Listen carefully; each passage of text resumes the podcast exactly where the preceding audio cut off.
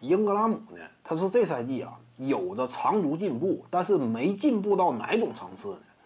没有进步到就是让鹈鹕队可以打乱原有计划的程度。如果说这赛季英格拉姆啊，他不仅仅是能够争夺进步最快球员这个层次，而是进入到了 MVP 的讨论范围之内。MVP 前三了，我能够跟谁？跟字母哥、跟詹姆斯竞争一下 MVP 了。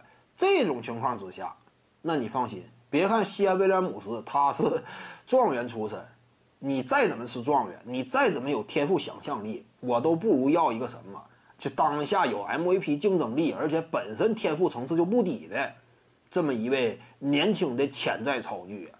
如果说英格拉姆真是做到了这种层次，已经参与 MVP 竞争了。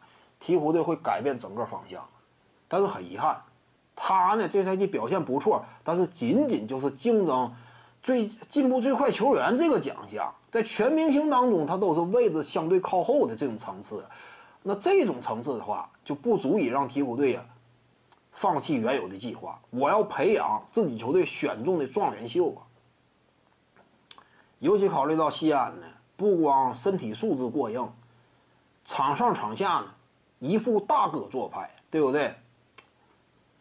就是钱财这块呢，愿意这个 舍弃一些，这玩意儿好财买脸儿，他属于这种。你看没看到《水浒传》呢？宋江靠什么当的大哥？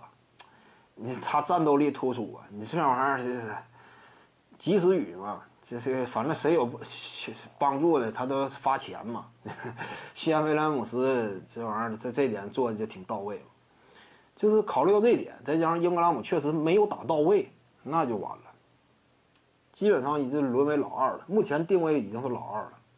徐静宇的八堂表达课在喜马拉雅平台已经同步上线了，在专辑页面下您就可以找到它了。